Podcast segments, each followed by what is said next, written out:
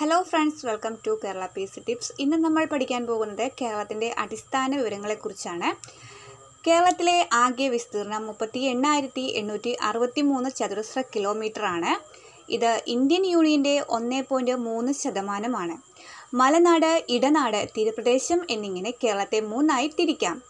കേരളത്തിലെ ഭൂപ്രദേശത്തിന്റെ നാൽപ്പത്തി എട്ട് ശതമാനം മലനാടും നാൽപ്പത്തി ഒന്ന് പോയിന്റ് ഏഴ് ആറ് ശതമാനം ഇടനാടും പത്ത് പോയിന്റ് രണ്ട് നാല് ശതമാനം തീരപ്രദേശവുമാണ്. കേരളത്തിൽ മുപ്പത്തിനാല് കായലുകളാണ് ഉള്ളത്. ഏറ്റവും വലുത് വെമ്പനാട്ട് കായലാണ്. മൂന്ന് പോയിന്റ് ഏഴ് ചതുരശ്ര കിലോമീറ്റർ വിസ്തീർണമുള്ള ശാസ്താംകോട്ട കായലാണ് കേരളത്തിലെ ഏറ്റവും വലിയ ശുദ്ധജല തടാകം.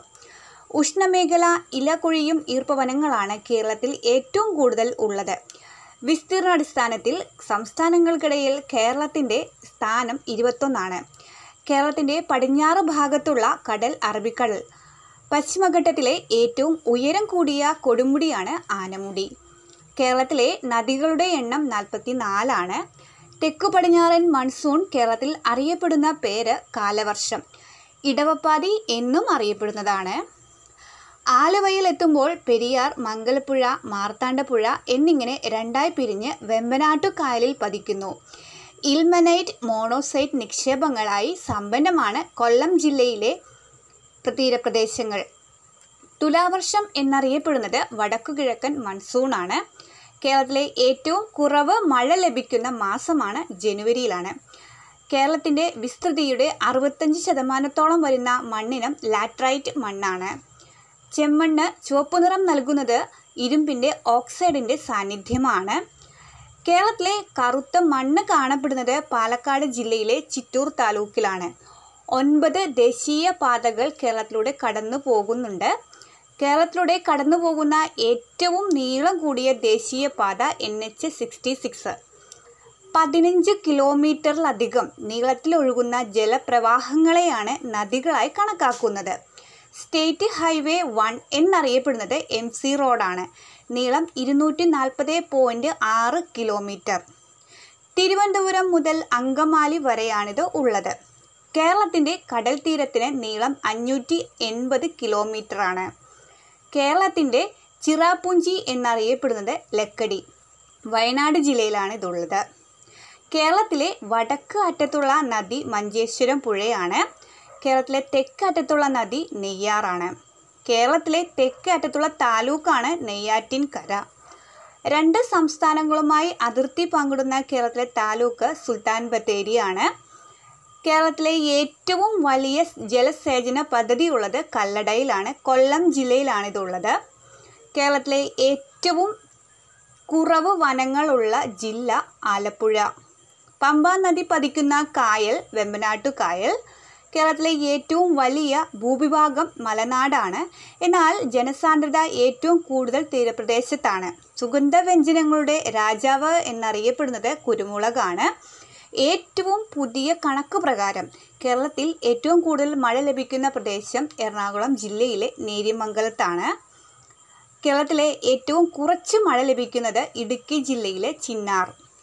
തെക്കു പടിഞ്ഞാറൻ മൺസൂൺ കാലവർഷത്തിലാണ് കേരളത്തിൽ ഏറ്റവും കൂടുതൽ മഴ ലഭിക്കുന്നത്. കേരളത്തിൽ ആദ്യമായി മെഡിക്കൽ കോളേജ് റേഡിയോ നിലയം ദൂരദർശൻ കേന്ദ്രം ടെക്നോ പാർക്ക് മ്യൂസിയം മൃഗശാല സർക്കാർ ആശുപത്രി law college engineering college arts college വനിതാ കോളേജ് പബ്ലിക് ലൈബ്രറി എന്നിവ സ്ഥാപിച്ചത് തിരുവനന്തപുരത്താണ്. ദൈവത്തിന്റെ സ്വന്തം നാട് എന്നറിയപ്പെടുന്നത് നമ്മുടെ കേരളം. ദൈവങ്ങളുടെ നാടാണ് കാസർഗോഡ്.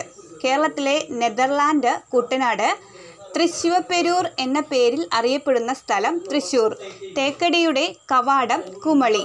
ഇന്ത്യയിലെ ആദ്യത്തെ ബയോളജിക്കൽ പാർക്ക് അഗസ്ത്യാർകുടം തിരുവിതാംകൂറിന്റെ നെല്ലറ നാഞ്ചിനാട്. കേരളത്തിൽ തെക്കൻ ഗയ എന്നറിയപ്പെടുന്നത് തിരുനെൽവേലി ചരൽക്കുന്ന് വിനോദസഞ്ചാര കേന്ദ്രം പത്തനംതിട്ട. കേരളത്തിലെ ഏറ്റവും കൂടുതൽ കടൽ തീരമുള്ള താലൂക്ക് ചേർത്തല. ശങ്കരാചാര്യരുടെ ജന്മസ്ഥലം കാലടിയിലാണ്. സുൽത്താൻ ബത്തേരിയുടെ പഴയ പേരാണ് ഗണപതി വട്ടം. കേരളത്തിലെ ഏറ്റവും വലിയ റെയിൽവേ സ്റ്റേഷൻ ഷൊർണൂരാണുള്ളത്. കായംകുളത്തിന് പഴയ പേരാണ് ഓടനാട്. ഉള്ളൂർ സ്മാരകം സ്ഥിതി ചെയ്യുന്നത് ജഗതി. തിരുവനന്തപുരം ജില്ലയിലാണിത് സ്ഥിതി ചെയ്യുന്നത്. കുമാരനാശാൻ സ്മാരകം സ്ഥിതി ചെയ്യുന്നത് തോന്നയ്ക്കൽ. തിരുവനന്തപുരം ജില്ലയിലാണ് രവിവർമ്മ ആർട്ട് ഗാലറി മാവേലിക്കര.